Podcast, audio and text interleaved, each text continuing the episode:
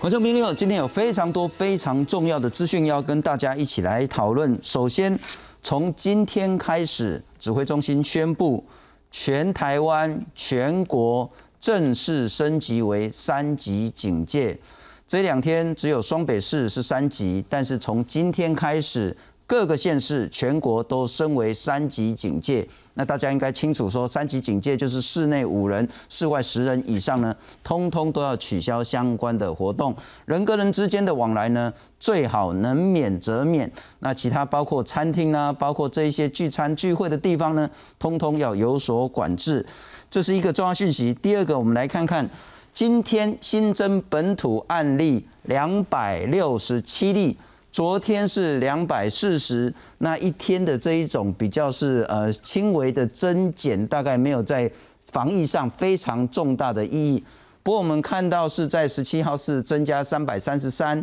昨天是增加两百四十，今天是两百六十七。那两百六十七里面，我们再看下一章，在今天正式升级全国警三级警戒之后呢？台北市在今天的确诊新增案例有七十例，其中三十一例是在万华。换句话说呢，除了万华，其他区呢还是有蛮多新增个案的。新北市呢，现在新增案例呢是超过台北市，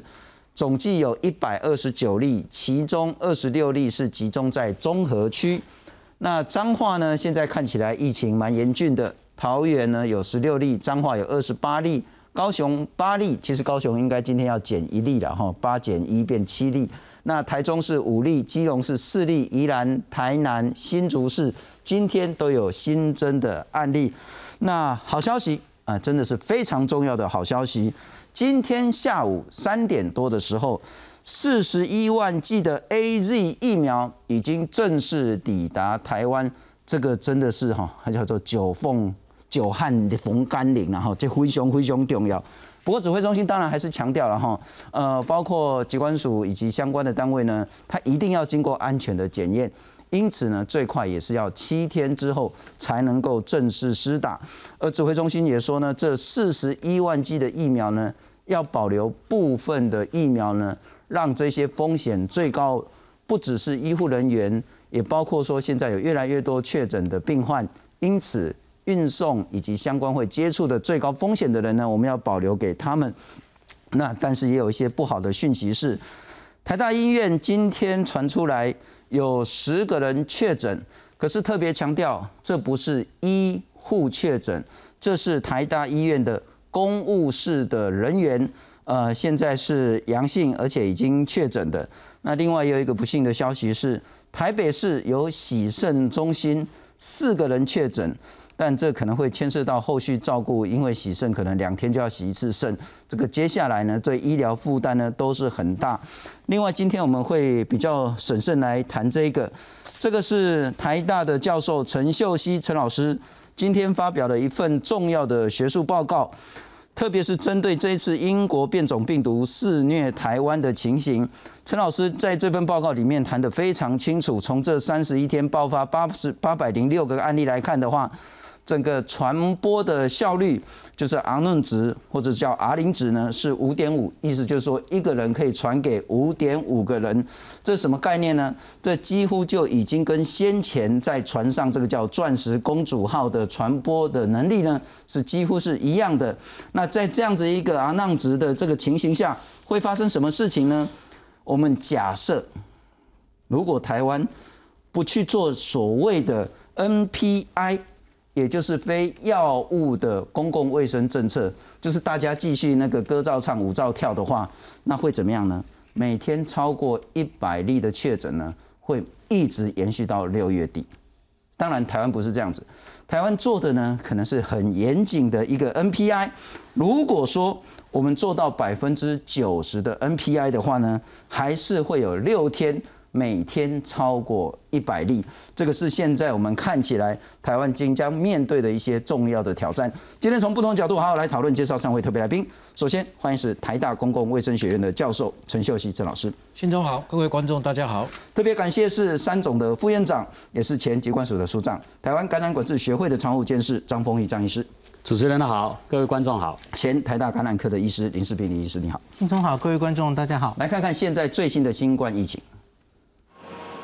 国内新冠肺炎疫情持续升温，又新增两百六十七例本土个案，分别是男性一百二十七例，女性一百四十例，足迹遍布十个县市，其中又以新北市一百二十九例最多，中和区占二十六例。其次是台北市七十例，万华区有三十一例，彰化县二十八例，桃园市十六例，高雄市八例，台中市五例，基隆市四例，宜兰县三例，台南市及新竹市各两例。有万华区的活动史的有八十七例，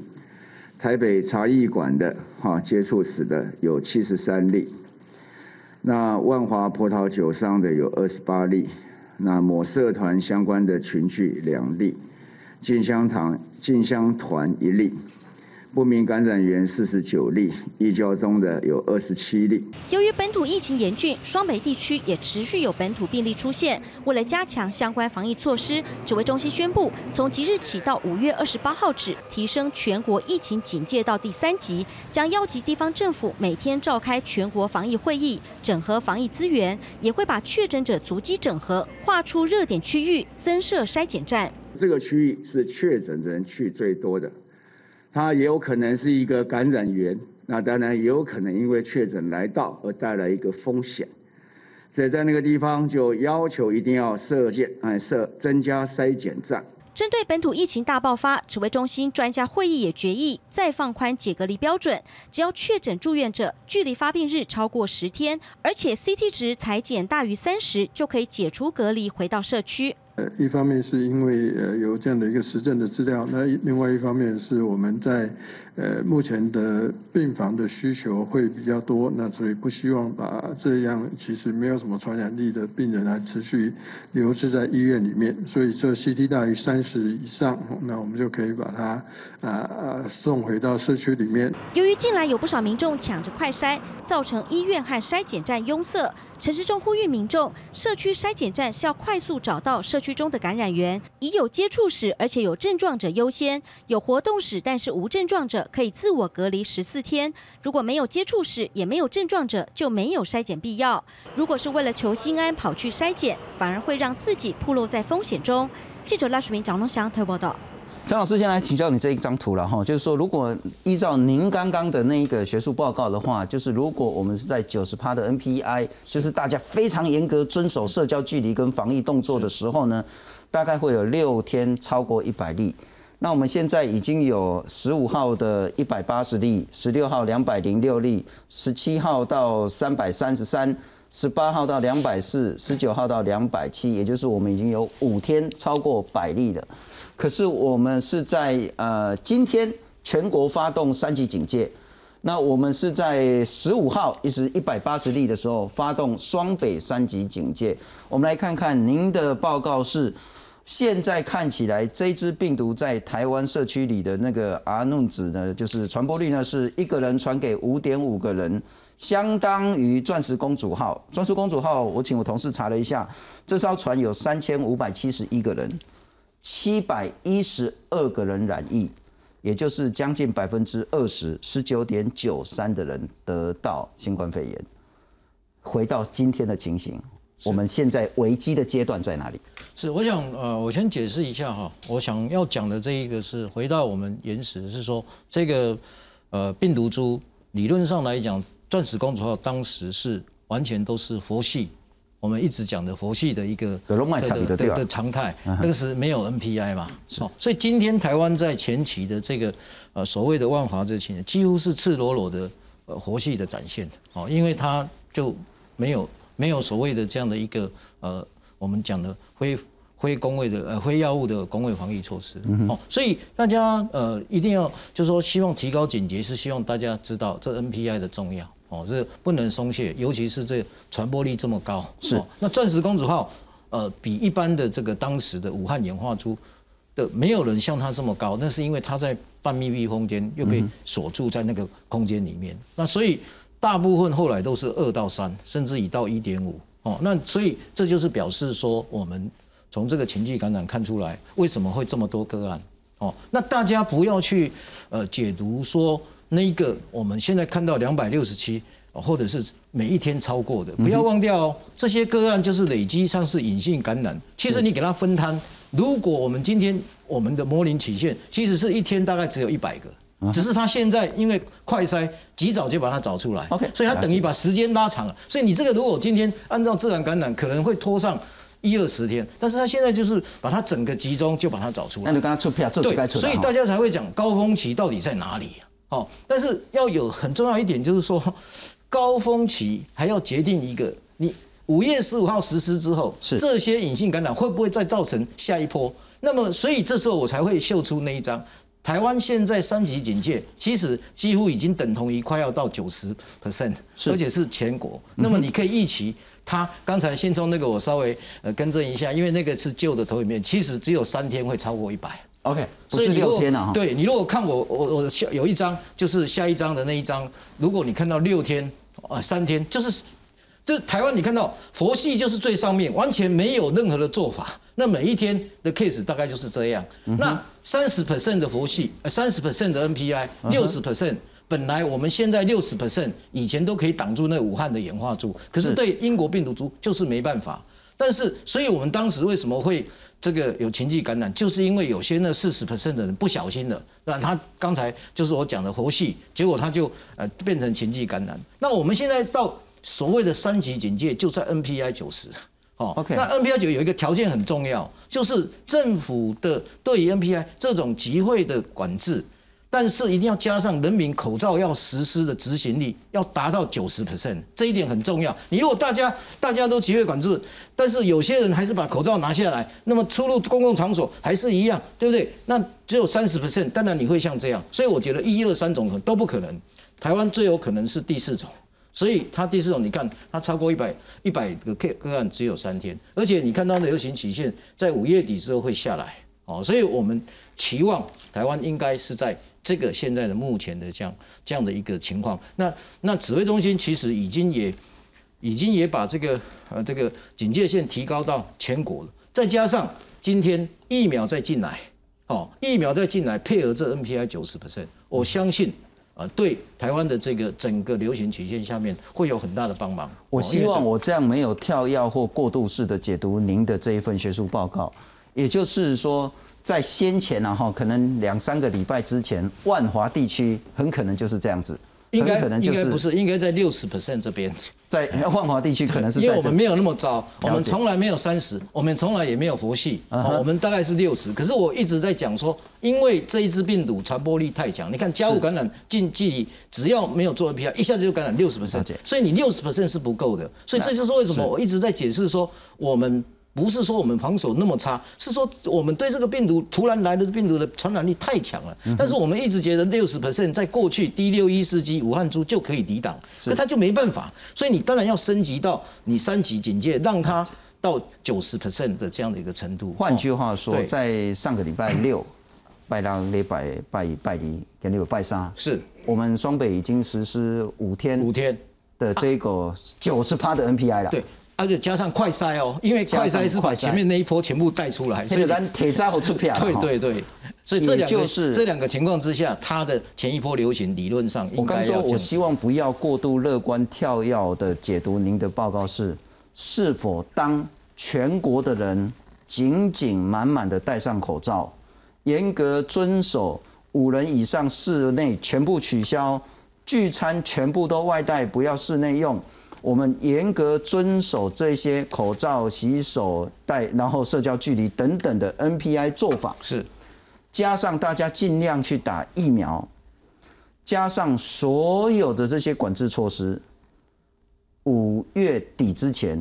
台湾危机解除。流行会降下来，要到六月中旬，整个流行波才会结束。哦，以这张图来看，危机解除的意思是说，我们可以明显看到新增确诊案例下来，下来但如果我们 NPI 放松了，那可能就又上去又。回到了左边的这一条线，所以你看到连续五十二天又会持续，所以这个这个紧缩程度就要看大家有没有办法一起来配合这些事情。我们现在右边的这一条图是在走。英国现在大概在二月的时候，是英国在二月，我们一直认为英国只有疫苗会下降，其实英国在二月的时候，它只有打二十 percent 到三十 percent，它必须要有强烈的四胎政策，所谓的高度高度的这样的一个跟我们现在一样的三级警戒、四级警戒。的这样的，那英国因为它流行本来就很严重，所以我们现在是在走他们二月的时候，那你看它三月的时候，四月就开始掉下来，一样的道理，因为疫苗也会进来嘛。你现在四十万剂疫苗，我们为什么对医院感染慢慢我们就这四十万剂对我们来讲，这个定心丸是很重要，因为打了疫苗之后，对医护人员如果先打，那保护作用那就很强，这个是毋庸置疑。所以大家一定要一定要知道，但是这 NPI 一定要跟疫苗配合，因为你还没有打到六十 percent 之前，你这 NPI 都。不能放松，而且一定要做到九十 percent。是是是，不过这一部分也是之前红子仁星光医院副院长的一直在讲法，说这一次亚东医院受到很大的挑战，幸好亚东医院的医护至少有一半已经打了疫苗，否则真的是会撑不下去。也就是说，当今天又有四十一万剂的疫苗来台湾的话，真的算定心丸了哈。不过我要请教一下署长，呃，刚刚谈到这一个整个科学的趋势的分析。另外，我们来看看，这个时候真的很关键了哈。其实也不需要大家过度恐慌，因为看起来只要大家非常严格遵守防疫的政策，五月底六月初的时候，我们应该就可以看到这个确诊率呢，应该可以朝乐观的方向前进。但前提是 NPI 一定要做到。我们来看看，台大医院现在也受到很大的一个所谓的确诊的威胁，来看看。疫情烧进医疗院所，台大医院一名公务室人员十八号发烧，经 PCR 裁剪后确诊。台大安排全办公室三十六人裁剪，共有十人确诊。那很不幸的，在这三十六名跟他有接触的同仁当中，我们筛选出来有十名是阳性。那这十名阳性的，我们就收住院。那另外这些跟他有密切接触的，虽然不是阳性，我们也都把他做隔离。然后再观察十四天。台大医院初步了解，当中有人有万华地区足迹，但还需要意调确认。虽然办公区环境裁剪有三个地方验出病毒，但初步判断没有接触病患，并非院内群聚感染。台大也宣布暂停所有病患手术以及入院，并将门诊降载。非紧急病人延期看诊，并安排全院约六七千名的同仁普筛，希望四八小时内完成。除了台大医院，台北市联合医院松德院区有一名家住万华的药剂科员工裁剪后确诊，约二十位与他有接触的同事一检都是阴性。另外，院内还有一名看护因为发烧检验确诊。虽然这两例都不是院内感染，但医院准备逐步增加院内筛检范围。另外，中央流行疫情指挥中心也表示，台北市有一间协议透析中心病患确诊之后，该中心为病患以及员工快筛验出四名阳性，现在框列十一名工作人员以及六十七位病患居家隔离。先看有没有办法媒合一些医疗机构来进行这个血液透析。那如果没有办法的话，我们会在这个密集的检测，在每两天做这个 PCR 检测的前提之下呢，由这个被居家隔离当中的这个医护人员，还有这个呃病患来回到这个已经清消完毕的原来的这个血液诊呃透析诊所来进行这个血液透析哈。至于亚东医院院内感染，在传出有三人二采阳性，包括一位病患、一名病患家属以及一位看。户目前亚东医院这波院内感染已经累积十四例确诊。记者张日雄、陈立峰台北报道。莫所，长您自己也是三种的那个管理人员，不我们来看看现在台湾的医院面临到什么样的一个负担能量。台大医院，台湾最重要的龙头医院呢，公务是员工，特别强调不是医护，是公护是员工，当然也是在医院里面的发生的感染事情。十八号发烧阳性确诊，结果大家就来采验。那裁剪之后呢，三十个六个人隔离，十个人是阳性的。台大发言人说呢，十个人可能是互相传染的，但这不是临床定义的院内感染，因为病毒是从外面进来。那紧急措施是说呢，马上门诊降载，常规手术就先停下来。也不再收新的病人的那六七千名的台大医院所有同仁呢，全部都普筛，那去做紧急的措施。不过我们刚刚也谈到，另外有一个案子，今天看起来也是另外一个挑战，就是台北市的洗肾中心也有人确诊了。那我们来看看新北市的亚东医院呢，其实现在已经传染给七个病患。高雄仁惠医院呢，也有护理师检检验出阳性。台北刚刚我们谈到洗肾中心。五月十三号有人发烧，四个人是阳性的。那刚刚我们谈到台大医院，也包括说台北联医的松德院区也有药剂科的员工看护确诊。台北荣总呢也有清洁工友确诊。那台北医学大学附设医院也有四名护理师确诊。医院现在的状况。好，这样讲哈，就是医院如果有五千个员工，包括医生、护理人员、清洁、水电、看护、公务班，所有的员工背后都有他的社会连结。是哦，他有家庭，他可能还有一些朋友。那这个社会连结连结的话，就是反映了社区的状态。是，所以你就会碰到他有一个，哎，他朋友被隔离了，嗯哼，或朋友哎被验阳性了，那医院就开始处理这个人，这个人到底现在有没有被感染？那如果这个病这个人没有感染，OK，暂时你的可能就没有要做情绪，没有做要调查。但是如果这个人这个跟他跟他的朋友密切接触的我们的员工的话，假如他没事，那我们就继续在他就继续居家隔离，那继续观察。所以医院它是跟社会相连的，所以这种事情会层出不穷。虽然医院做很多的努力去做这些管控，哦，包括这那个症状监测啦，可是医院没有一家医院做得到，把所有的员工通通住在他的宿舍，完全不准到外面去，没有一个医院做得到，不可能的。所以，所以他是跟社会连接的。他在社会连接的过程里面，随着他个人的生活形态的简单或者比较不简单，呃，影响到他的风险哦。所以我觉得是现在变成每一个人都要把自己的任何有可能会暴露风险的行为，通通要降，要把它降下来。是刚刚讲 NPI，NPI 是落实到每一个人的身上去做的，就是说这个病毒也不是无来由的来。哦，你到街上这样去走一走，病毒不会就这样飞过来哦，所以基本上它还是要透过一个飞沫，最常见的就是一起吃饭啊，或者你你这个是这个是口罩没戴好哦，这个有一些刚好有人有病毒，或者摸东摸西。第二个就是接触，它还是有一个模式存在，它不是大家也不用恐慌到这个病毒啊，你说我住这个地区它就会有病毒，不会的，它还是跟你的。行为你暴露风险有关，你光是去街上走一走，去怀旧之旅，去走一走街上看看，你做好你的这个防护，它不会传染，被不会被传染，是啊，只是说这个时候我们都劝大家没事也不要乱跑，好，那当然你如果是进行你甚至在公用的设施，你你去做捷运等等，你就要做好，你戴好口罩，哦，第二个就是上捷运，你还是应该酒精要喷一喷手，要把它。好是酒精洗手，不离开检验你也把它洗手。不过所长，你看好像像是台大是十个，虽然他都不是第一线执行医疗人员，那公务室员工当然很重要，没有他们医院也不能运作了哈。但他们非第一线的医护，十个公务室的员工确诊，台大就必须要降载，台大就不能再收新的病患了，台大呢就必须停止所谓的不必要的手术等等的。我们在谈到是。光一个洗肾中心看起来不是一个什么第一线多重要的医学中心，但如果四个人确诊，这个洗肾中心所有洗肾的人恐怕都得被也许居家检疫、居家隔离了。但他两天还是得洗一次肾。对，所以重要的话可能是说他在隔离期间，那如何去到医院或是其他洗肾中心去洗肾？以及它会造成其他的整个医学机构的整个负担。是的，我还是想问说，那个冲击会有多大？冲击很大。一个普通在洗肾，在洗肾诊所就可以洗，可是，一旦他是呃这个感染的时候，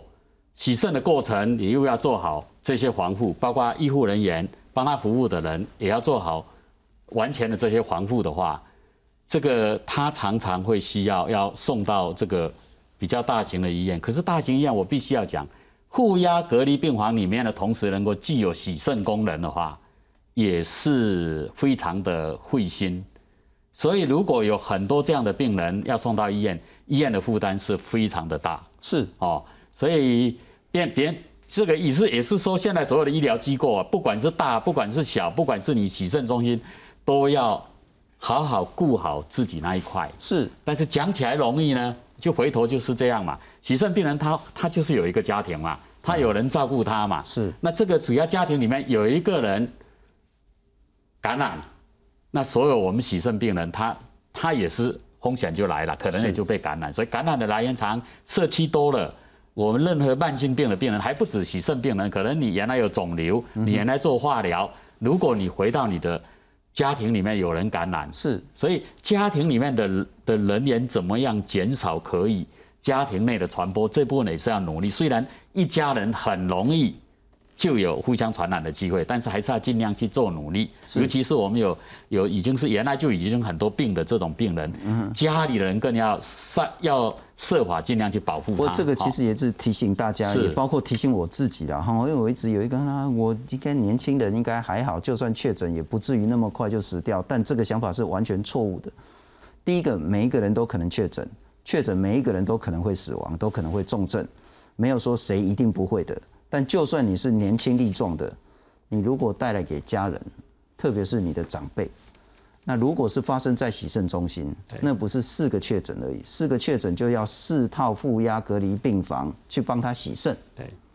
那其他没有确诊，但是在同一个洗肾中心的人，他也必须要造成很大很大的医学上的一些负担。所以，如果台湾的医院守得住，台湾就守得住。但是每一个人都是那个能否搞垮医院的重要的那个关键了哈。不过我所以特别呼吁一下啦，就是现在医院的目前呢，你看台大这样的情况，他就要就很多的医疗会受影响了。是，所以也是要请大家多有一点耐心，尤其现在现在急诊，现在你到急诊去看病的话，要多一点耐心，要稍微有时候急诊要做一些清洁消毒，有时候你要等待久一点，不要埋怨。在这个情况疫情下，他的作业。他的挑战变多了，负担变大哈，所以一般民众也要多一点耐性，在医疗机构要就就诊啊等等这些时候多一点包容。是是是，林医师我也要请教你了哈，就是说我们回到刚刚陈老师所做的那一份研究，嗯那如果我们什么事都不做，我们就是回到那个佛系防疫的话呢，这支病毒对台湾的传播值呢，R 弄值呢是五点五，五点五是很可怕的数字。那相当于去年的这个钻石公主号。那当然我们现在都有做，只是做的彻底不彻底的问题。不过还是讲一个非常重要的好消息：今天下午四十一万剂的 A Z 疫苗已经从阿姆斯特丹飞到台湾，最快下个礼拜就可以试打。货柜从货舱卸下，将直接运送到指定冷储物流中心，尽速进行封间检验，备受国人关注。这是我国透过 COVAX 采购第二批四十一万四百剂的 A Z 疫苗。这架长龙航空直飞的班机从荷兰阿姆斯特丹起飞，十九号下午三点三十四分左右顺利抵达桃园国际机场。台湾本土疫情持续延烧，外界关注到货的疫苗如何分配施打。指挥官陈时中给出答案，会控管一部分，像是前线的医护人员、高风险人员都是优先接种的对象。比如我们现在需要大量的运送可能确诊的一些病患。那相关在运送的人员都需要做适当的保护，不管是我们集中检疫所，啊防疫哈的这些啊加强的一些防疫旅社，那或者就是说在裁剪的人员，好，他们都是暴露在高风险之下。在疫苗上面，国人可能因为我们的疫情相对稳定，施打的意愿比较偏低，但现在疫情升温了。呃，用疫苗来保护自己的必要性，大概不用多言哦。国人也都很积极跟踊跃。陈时中表示，这批疫苗期限到八月三十一号，预计一周后可施打。行政院指出，四十万剂疫苗对台湾疫情来说是及时雨。至于国产疫苗有望在七月底前供应，总统蔡英文也信心喊话，不论是外购疫苗还是国产研发的进度，都在掌握中。外购的疫苗、国产研发的进度都在掌握之中。那么接下来，指挥中心会持续妥善安排施打的顺序啊，让民众能够有序施打，得到保护。此外，第一批采购的三十一万六千两百剂的 A Z 疫苗，截至十九号为止，累计接种人数有二十四万五千零八人。疫苗接种后不良事件共五百九十六件，其中有三十六例为疑似疫苗接种后严重不良事件。记者黄杰、庄志成、詹淑云台北、桃园报道。这些重点。来，林医师，我们回到那个刚刚陈老师所做的这个研究了哈，就是说，现在看起来从之前这几个传播案例来看。这支病毒在目前呢，社区的群聚感染呢阿浪值可能会到五点五，这个是很可怕的。因为如果比较上次的钻石公主号，我们刚谈到说三千五百个在船里面的人呢，七百一十二个人染疫，那那个感染率大概是百分之二十左右，很可怕。但我们不是这样子，因为我们都有做好 NPI。那刚刚也谈到说呢，如果什么都不做呢，当天破一百例会到六月底。可是我们现在做，如果我们确实做到百分之九十，那陈老师有做一个比较新的研究，是三天破百例。那希望说这个撇已经出掉了哈，不过很显然我们还有后续的这些挑战。那我们来看看另外现在的一些情形，我们来看看呃第四章。从今天开始，全台湾不管离岛本岛呢，通通三级警戒。刚也我们在聊的时候也谈到说，为什么呢？因为病毒已经散到各县市去了，你不是只有双北的问题，所以要全国警戒。那当然第三级大家应该都很清楚，五人室内、十人室外，通通都要取消了。那现在我们医院也降载，然后把整个能量扩充到最高。刚谈到四十一万剂的 A G 疫苗已经抵达台湾，你如何看待现阶段我们的疫情？哦，我觉得到今天开始，我觉得有动起来的感觉。啊，特别是今天中午这个医院中间这个医院降载扩充专责地病房，我们前几天看到一些新闻，让大家民众有点不安，比方说做完了快筛，然后有一个独居的妇人在家里等等通知住院，这个会让民众不安。是，然后也有前几天是星期天叫说你要在家里等要注意，可是民众也许有些人是做不到的。那我觉得现在这个方向，不管是双北或是中央今天说的这个哈，这个清空专责医院的动作，哦，然后有这个集中检疫所、检疫旅馆这些东西出来清空，然后有监数全部出来告诉民众，我们有这些可以收治轻症或无症状，有地方可以去，而且是有医护人员会会在那边巡的，它等于就是。你要用方舱医院这个词，其实类似的概念啊，要让轻症有地方去，你不要让这些人全部都挤去医院，瘫痪我们的医疗。是轻重症分流，让真的比较有重症风险的因子的人，然后真的重症的人可以马上直接住到医院接受重症的照护，这是现在当务之急哦。轻症就在这边医疗，那当然这是我们医疗系统做出来的应变。然后我觉得民众的卫教也是要持续的，一直跟大家强调，多半人是轻症，可是你要注意哪些人比较容易重症。然后一直在跟大家卫教的是看到什么样的迹象是重症的迹象，大概发生在第几天，有症状之后，也许七到十天左右，这是不厌其烦要再跟大家卫教的。是是，不过陈老师，我要再请教您，您这份报告其实也谈到这一支英国变种病毒株。相较之前最原本的武汉出来那只病毒，乃至于后面的变种，很显然它在那个威胁上呢是加剧的。是，包括从英国、加拿大的概念呢，这 B 一七呢就诊量是达到一点六倍。对，ICU 呃就是加护病房呢是两倍。是，死亡率呢是一点六倍。对，而且呢。对年轻族群基本上扣力效能扣力用了哈，对年轻族群的侵袭呢，这支病毒也比较强。刚刚我们谈到，不管是武汉猪、英国猪，或是南非猪、巴西猪的比较，在传播率上，我们看到这一支这个比较深绿色的呢，就是那个英国猪。对，换句话说，相较武汉猪的部分呢，其实都有很明显的提升，不管是传播率、对住院率、ICU 的需求，乃至于死亡率。然后你也谈到说，这一支病毒更难被查到，是，这是隐性感染。其实这一支病毒有一点让我们在写传染病的时候，真的跟我们传染病理论有点不太符合。因为通常哈，在传它的后面大量传染的时候，它都是会轻症。是，但是这支病毒就是让这一个印度今天翻盘，因为印度为什么有一阵子报的很低？因为它都是轻症啊，自己在家里就好了，所以印度就不报了。哦，所以我们都以为它好了。结果他就也用这这一个观念来看待这个英国猪的病毒，还有现在他印度的变种病毒。结果没想到这些年轻人变成重症都去住院 ICU，所以印度的医疗就垮了。所以这支病毒真的非常的狡猾。所以你看到，要不是台湾今天的医疗挺得住哦，那个死亡，如果今天换这个地方万华这个在在印度，那我告诉大家，那个重症死亡的一定一堆。哦，那这是因为台湾的医疗真的很厉害，所以把这个重症就把它这样挡下来。哦，所以这个就是我要也，所以我也跟年轻人讲，你也不要以为说，你不要一直留着说啊，轻症感染好像都没有事，以后都会待在就就就待在家里就好的，不没有不一定哦。所以你有症状的时候，你你要马上就去做做检检查快筛，就是在找这种人呐。可是有些人明明就发生好多次症状，他觉得说，哎，个蛋姐个蛋姐，结果他就一直到后面去。哦，所以这个就是我们为什么设快筛筛检站。今天你看到陈世忠指挥官也讲，就说你快筛是要筛有症状的人。哦，然后这个事实上找到呃有有效的接触者，这才是，那你才不会把医疗能量拖垮。所以这一支病毒真的真的不太一样啊，是它改变。所以你也看到我们的整个防疫措施有没有改变？我们过去我们都我们为什么不不设这些快筛？因为过去不需要啊，因为它在症状前的感染的量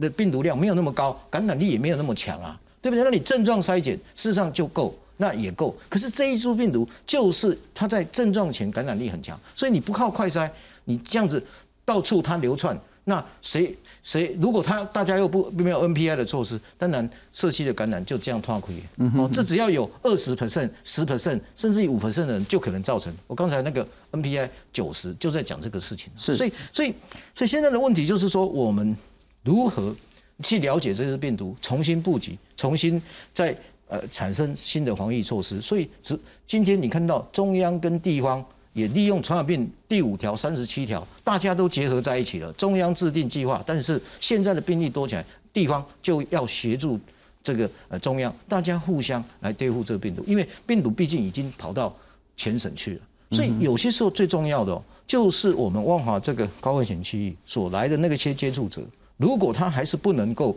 维持指挥今天指挥中心讲的。他所谓的居家检疫，这个自主健康管理，而都不要混入公共场所。只要他有移动，他的传染链就会一直在蔓延。这些蔓延，只要万一遇到民众又没有又没有戴口罩的时候，那么这个这个流行感染，即使你在五月十五号之后，它还是会继续传染。所以我那个图很重要，就是五月十五号之后，当今天行政院长跟指挥官下令了这个三级警戒之后，理论上来讲就提升到九十，但是你若不遵守，你你还是没有办法砍断这个传染源。那我必须再多嘴一点点了哈。所谓的九十呢，不是只有万华地区、综合地区所有人要达到这种几乎九十以上，甚至百分之百。署长刚才也讲了，而是全台湾这是从因为国家国家给你的是。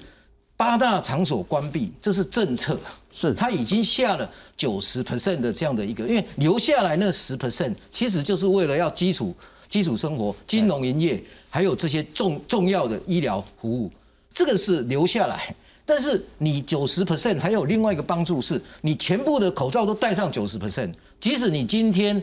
没有停班也没有关系。哦，所以说，因为你你都九十嘛，你自己在那边上班，你只要不要跟人家说，而且我们刚才署长也讲的很重要，个人的这样的防疫道，上我们也讲啊，你今天你要洗手啊，上去，然后你避免交谈啊，你在捷运现在还在讲话，一直讲话，这个避免嘛，在电梯一直讲话，灰墨接触，这些都是你 NPI 九十应该要做的事情。所以 NPI 九，与其说是 NPI 九，不如说我们每一个人都要尽到防疫的。真正的防疫的道德责任，哦，这个时候真的是需要这样。与其讨论说要不要升到四级，全国停班，这个是我非常强调。你倒不如现在好好做好所有的防疫。第二个，尤其对英国变种病毒这一株，我们要这样做。这几天一直在谈说，其实病毒在各个县市都有新增的案例。也就是说，如果双北撑住了，但万一在其他县市爆开来，是。我们就会有更大的麻烦，所以拜托全国一起来守住 NPI，至少要九十以上的这个做法。而且这还包含是去做接触的人，当人家跟他快筛的时候，他一定要把接触史这些都要即时以告，而不能就隐匿。这样子都是在 NPI 九十的范畴里面，因为隔离跟检疫必须要基于正确的事，这些都是在 NPI 里面我们做，因为这些都是非药物的，是公共卫生的介入。不过换个角度了哈，就是说当所有的防疫人员、所有的医护呢，其实用生命在守住台湾的时候，自己真的民众不要当所谓的破口了哈。但我们来看看台北市长柯文哲今天对所有如果是你已经离职或者是退职的医护人员说。拜托，如果你愿意的话，一起来加入这一次的防疫工作。那在台北市的网站也有这个叫做“健康关怀天使”退离人员的专家召集令。如果您是护理师、医师或相关的医护人员的话，不管是裁剪人员或是医师、护理师，填上这个表，那当然是有微薄的一些报酬了哈，就是八个小时五千块的这个报酬。但是那个重大的意义是。大家一起来面对这次的疫情。新冠肺炎本土病例攀升，台湾医疗量能备受考验。台北市长柯文哲向退休医护人员发出征集令，希望能回到第一线帮忙防疫。现在国家需要你们，你知道吗？来到防疫前线作战，那主要是要用在这个防疫旅馆啊、哈检疫所的一些一些病人的监看。非常希望我们有第二批的一个退职人员能够参加我们的一个第二批的征招。我们希望我们的护理人员共同来参加这个非常艰难的一个抗疫行动。退休医护人员回到第一线前，需要经过一周训练。上线后每八小时可领取五千元薪资。根据目前资料统计，确诊者有百分之二十需要到医院，其中只有百分之四会进到加护病房，剩下的全都送到检疫所和防疫旅馆，需要医护人员监测。十天后 CT 值大于三十才能出院。到底要号召多少人才够？柯文哲坦言，目前没有答案，请大家先报名。面对台北市快筛阳性率从最高的百分之十一降到百分之五，十三号到十九号这六天下来，平均为百分之八点四。柯文哲认为北市疫情有控制住。我们快筛的比例从十帕降到五帕嘛，哈，理论上要降到三帕以下才能够有效，才是算说说这个疫情在社区是有效的控制。那不过在这个五帕，你看，你只要一不小心，它还是会往上爬，哦，所以还是要呼吁市民朋友，你知道，大家合作。我们大家就可以一起过关。现阶段台北市的防疫旅馆是四百床，接下来预计再增加四百床，目标希望达到一千到一千两百床。台北市下令要求区域级以上医院成立专责防疫病床，要以急性一般病床数的十分之一为目标，相关方案在一周内提出。记者林信陈信龙台北报道。不，署长还是请教您医疗能量的问题了哈，现在是真的这么紧绷吗？因为你。现在事实上，我们这样讲，因为现在主动从社区去筛，就是提前把需要需要被管理的人提前把他辨认出来。是，那有症状的提前给他集中收治，那依照轻重来分配，这个要收治在哪里？那你你可以想象说，我们未来这个两个礼拜你会有多少病人？哦。那可能需要住院的人算一算就会不少了，啊，会不少。那这个所以现在是，那你原来医院原来虽然已经降载，可是原来医院的话，如果我们平时我们说，比如说啦，我们专责病房一个专责病房能收多少病人，就是几十个嘛，对，两个就是几，所以你要收到一百个病人，你要开几个病房？那这个护理能力算起来跟平时的作业都不一样，都还有几倍的护理能力，是医疗能力消耗也很大。所以，所以你如果医院一个医院给你分配个几百个病人啊，我们说两三百个病人啊，这个医院几乎这件事情也差不多已经把医院忙得差不多了，差不多其他事情大概没有办法做了。是，可是医院呢，其他有些病人还要化疗啊，有些病人还是有一些紧急的事情，肠胃出血啊，心肌梗塞还是要治疗啊。是，所以对医院来讲，当然是会负担很大。另外一个，你医院还要雇你所有的员工。